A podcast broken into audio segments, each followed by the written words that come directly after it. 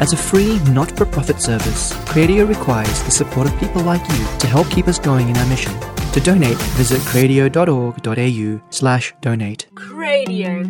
Any room for priests, monks and nuns in an atheistic world?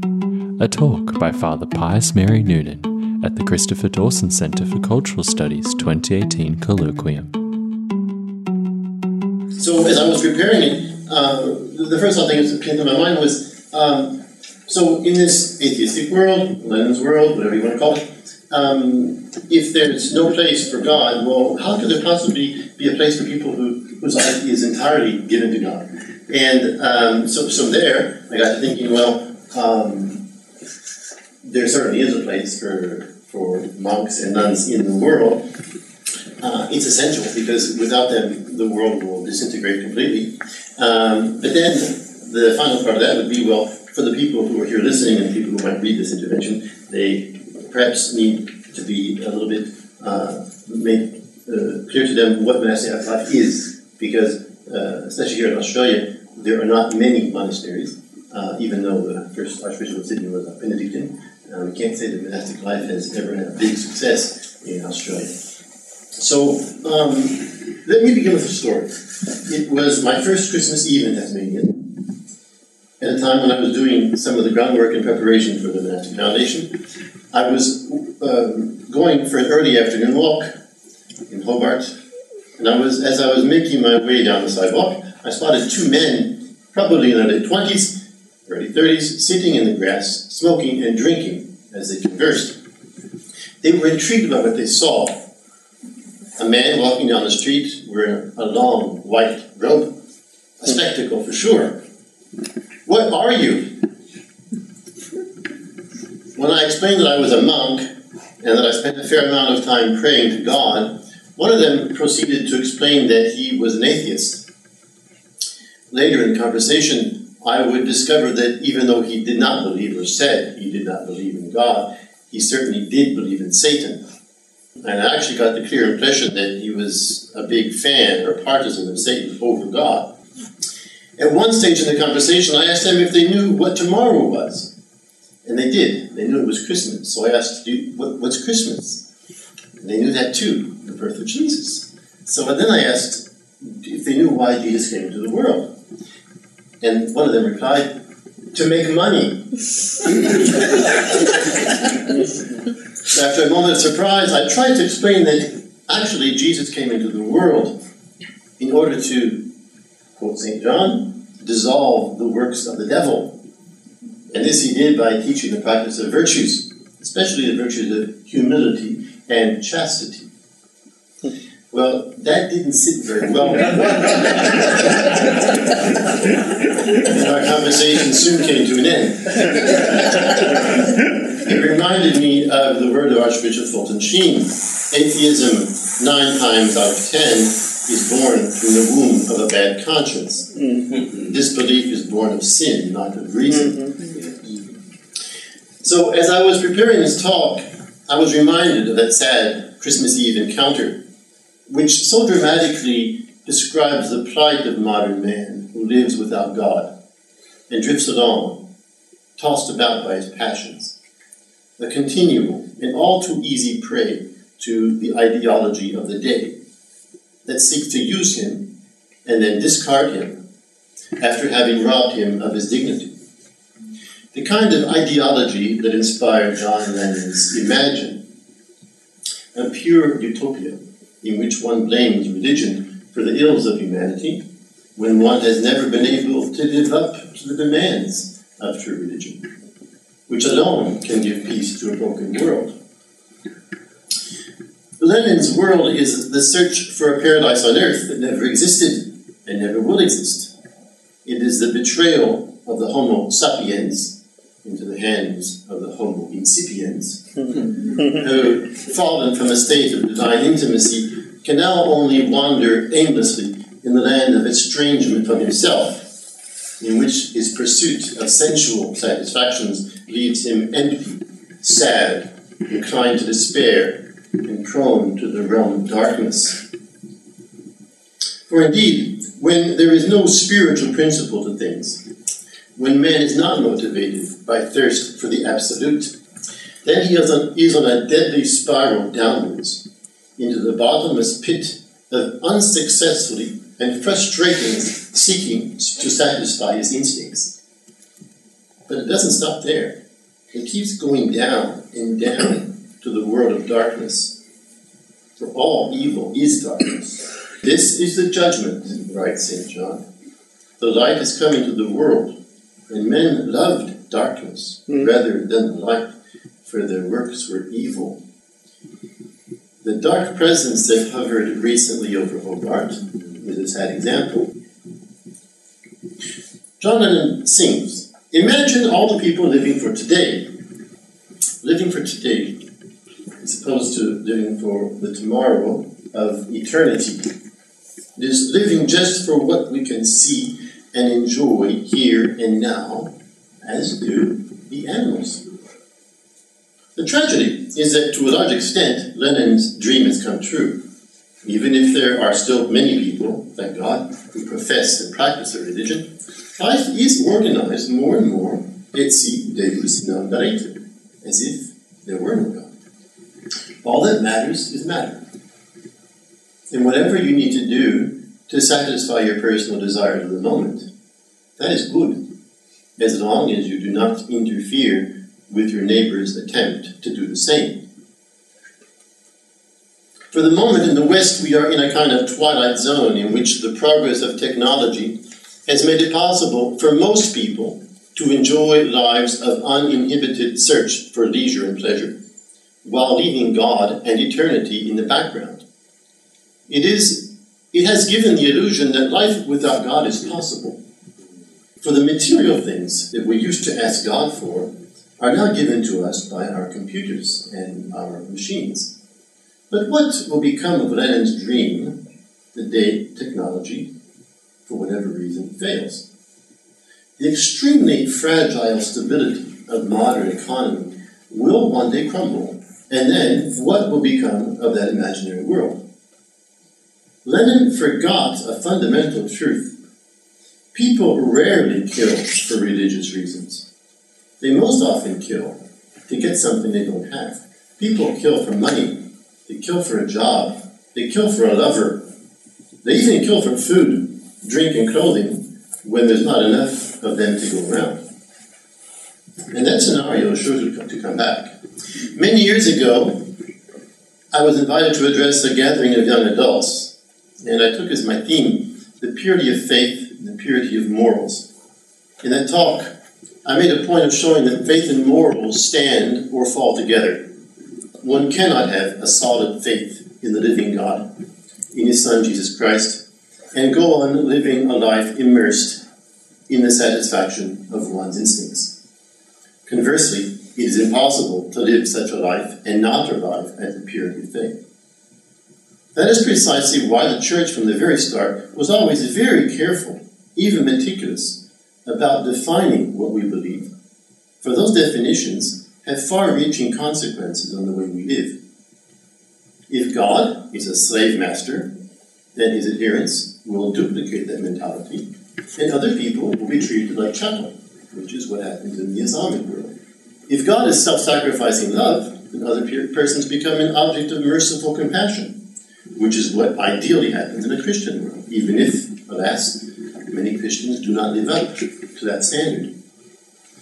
This essential correlation between faith and morals has been expressed in many ways by a number of great minds in recent times, but I know of none who has said it in so few and so powerful words as Saint Pius X, who was Pope from nineteen oh three to nineteen fourteen, very rarely quoted Pope, and I think for very significant reason, for that topic for another talk. Uh, in a little-known letter written in nineteen ten to condemn the French social movement called Le Sillon, he wrote, "There is no true civilization without a moral civilization, and there is no true moral civilization without the true religion. It is a proven truth, a historical fact." End quote. In other words, it is only by fidelity to the true God and his divinely revealed religion that humanity can live in accordance with the truth of his own being. And this, in turn, can alone ensure that the future of the world will be peaceful and harmonious, just as the absence of God and of his church guarantees wars and conflicts. The liturgical oration for the Feast of Christ the King in the traditional Roman Missal makes this clear when it asks that, quote, the families of the nations, separated by the wound of sin, may submit themselves to the sweet rule of Christ. It is only in the submission of the mind and heart to the truth of Christ that grace is given to establish peace and harmony on earth. So what consequences can we draw from this? I suggest that we need to ask ourselves a few questions. First and foremost, do I really believe it? Is it part of my life? Or have I let my faith dwindle under the influence of the ambient spirit of living without God, which is inspired by cultural Marxism? In a world which has abandoned nearly all of its moral principles, a world in which we breathe on a daily basis the infected air of the times, for the days are evil, if we do not make an effort to react against it, we will be swept along like everybody else. As Chesterton astutely remarked, only what is dead flows with the current. After having asked ourselves these questions, and answered them rightly, we would hope, we need then to start asking other people.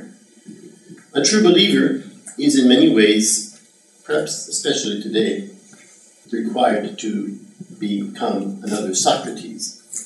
He must go about asking questions, questions which will provoke his contemporaries, forcing them to enter into themselves and think. Hard questions, which demand hard answers and cannot be silenced. Questions which may very well lead the questioner to the same end as Socrates. Socrates lived in what, in many respects, was a pluralistic society. There were many gods and many opinions. But Socrates could not be tolerated because Socrates would not keep quiet about the absolute. As in our day, Socrates' age was one in which you can think and say anything you want except one thing. If you say there are moral absolutes, beware. All animals are equal, we are assured. But it isn't long before we learn that some animals are more equal than others. And so it is with everyone who truly believes, whose faith is not only in words, but in deeds. And so that brings me to the heart of my considerations this afternoon concerning the religious life. For those who are truly convinced, who are and want to remain on the right side of this battle, for there is a right side, and that's important because the victory already belongs to Christ, and only those who remain with him in the heat of the battle will be crowned. There are today, as there have always been, two possible reactions. One is to continue plodding along, striving to found and raise a truly Christian family, and form the men and women of tomorrow. It involves being out there in the public square, standing up for God, for Christ, for the moral order. This is done through writing, teaching, seeking to influence political life and the decisions that will affect the lives of many. I am personally convinced that we need many more of those brave men and women who fearlessly remind our wayward world of the unchanging reality which is God and his eternal law. And at the same time, it's an opportunity to thank God for those that we already have among us, and there are many here today. But there is also another path, a path which the first generations of Christians discovered very quickly. It is, a ma- it is the path of those who have been so deeply touched by the thought of the brevity of this ephemeral life, and the only definitive reality, which is eternity, that they decide to give their entire lives to God, in prayer, silent adoration, hard work, and sacrifice, in order to secure their own salvation for sure, but also to be an example to others and a source of light and love that will influence the world in a salvific way.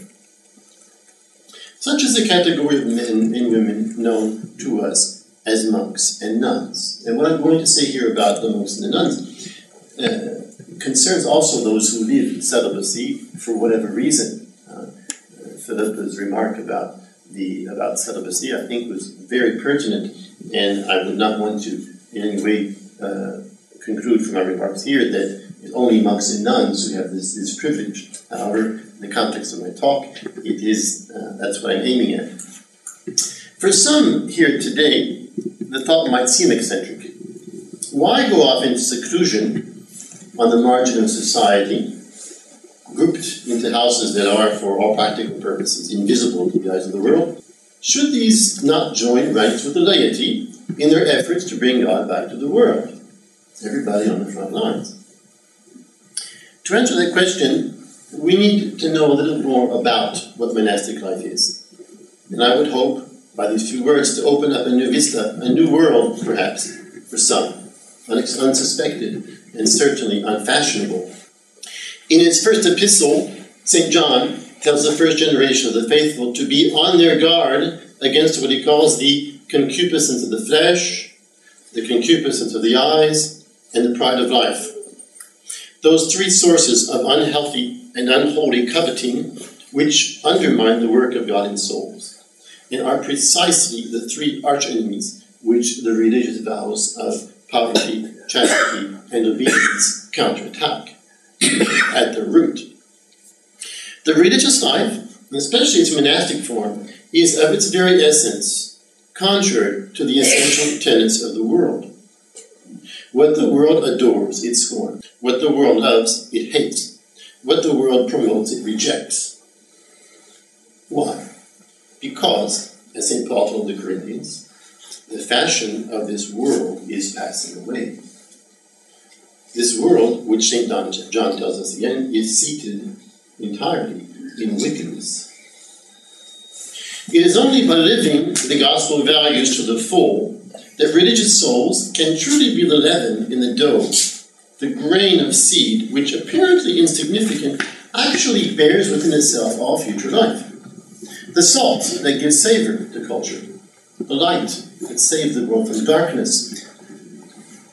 In a culture that is dying out, losing hope in itself and in its own posterity, the source of true renewal is found in those souls who stand firm amidst the whirlwind of contemporary culture, or rather, the lack thereof. Even though I happen to be a Benedictine, the motto of the Carthusian order has always inspired me. Stat crux dum volvitur orbis, which we could translate, the cross stands motionless while the world goes around in circles.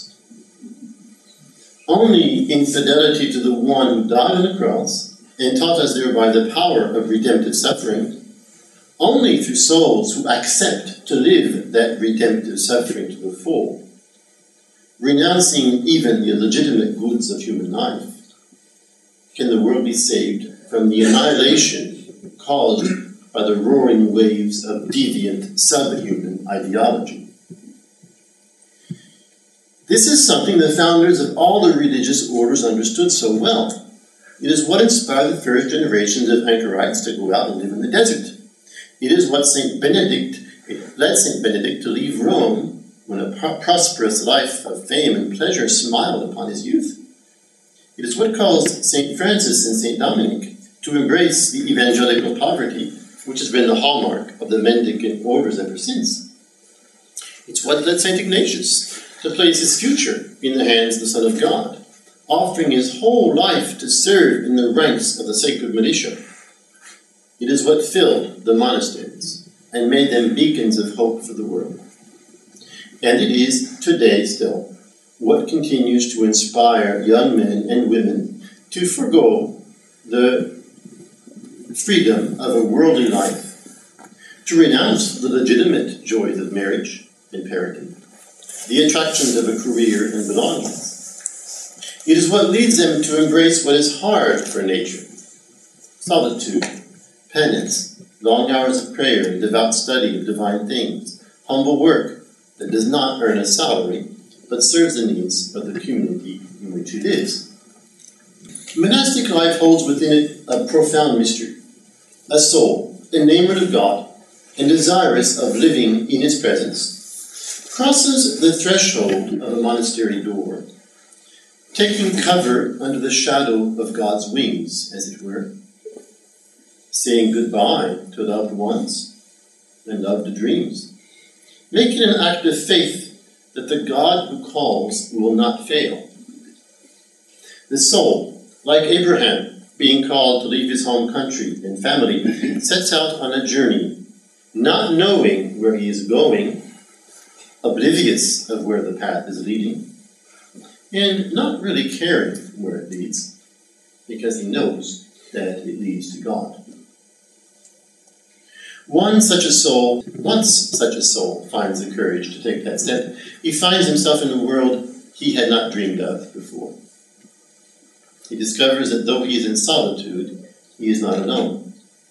Though he is poor, he is immensely enriched. Though he has given up the love of a woman, he is given unexpected insight into the love of the three divine persons and the joys of fraternal charity, radiance of the divine love for which he is made and into which he longs to immerse himself.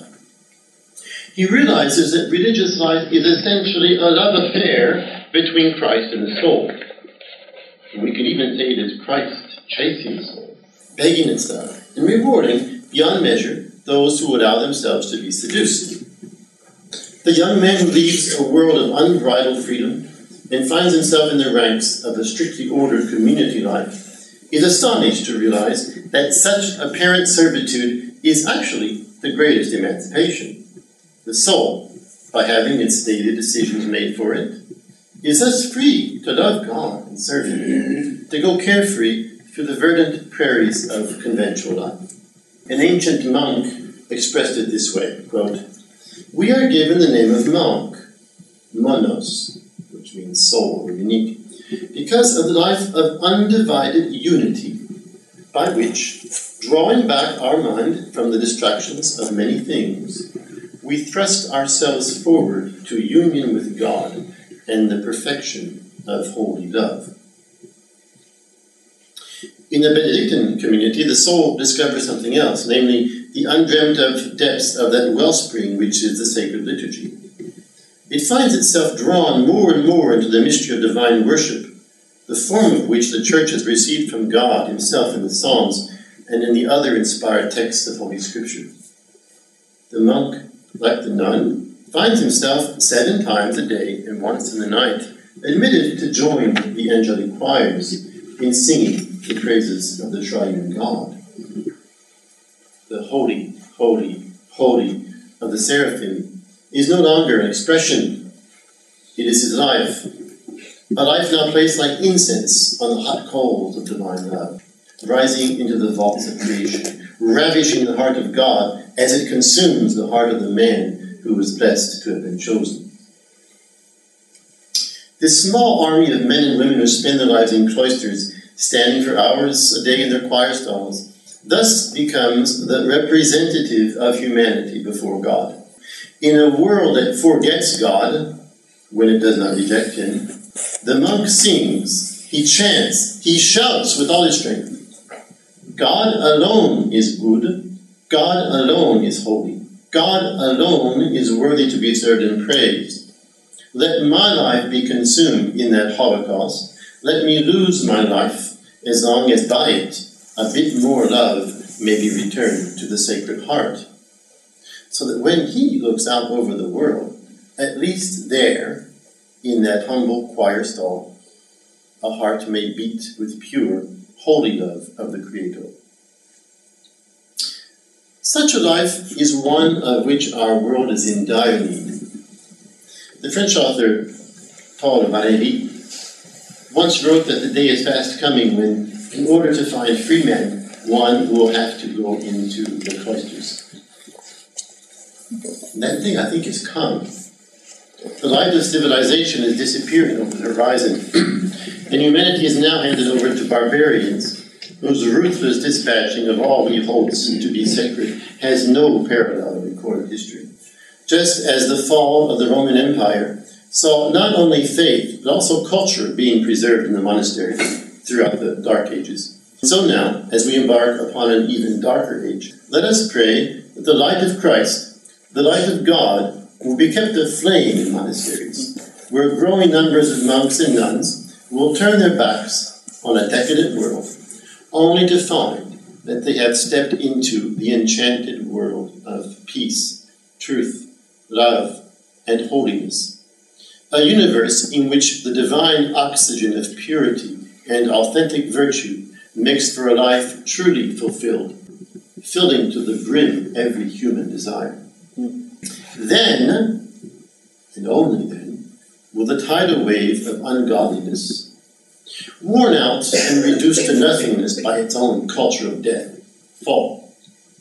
Then will armies of souls, purified by years of prayer and sacrifice, go forward to help rebuild an authentic civilization, in which love reigns, because God reigns.